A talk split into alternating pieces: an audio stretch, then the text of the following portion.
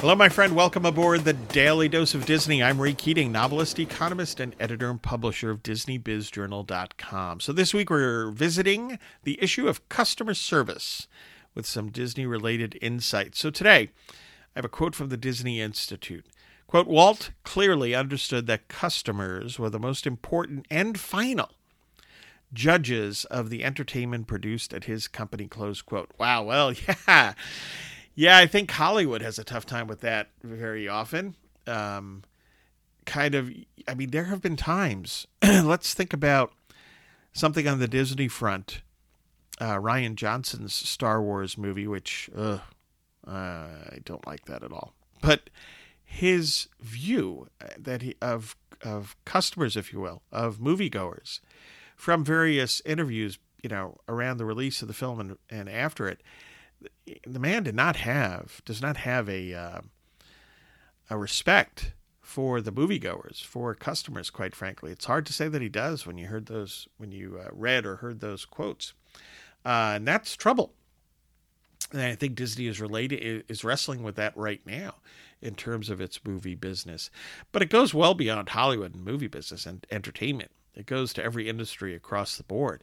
Um, you have to understand your customers uh, because they are uh, the final judge and jury on what you do. And it doesn't matter if you're a startup or if you are an industry leader, you know, a multinational industry leader.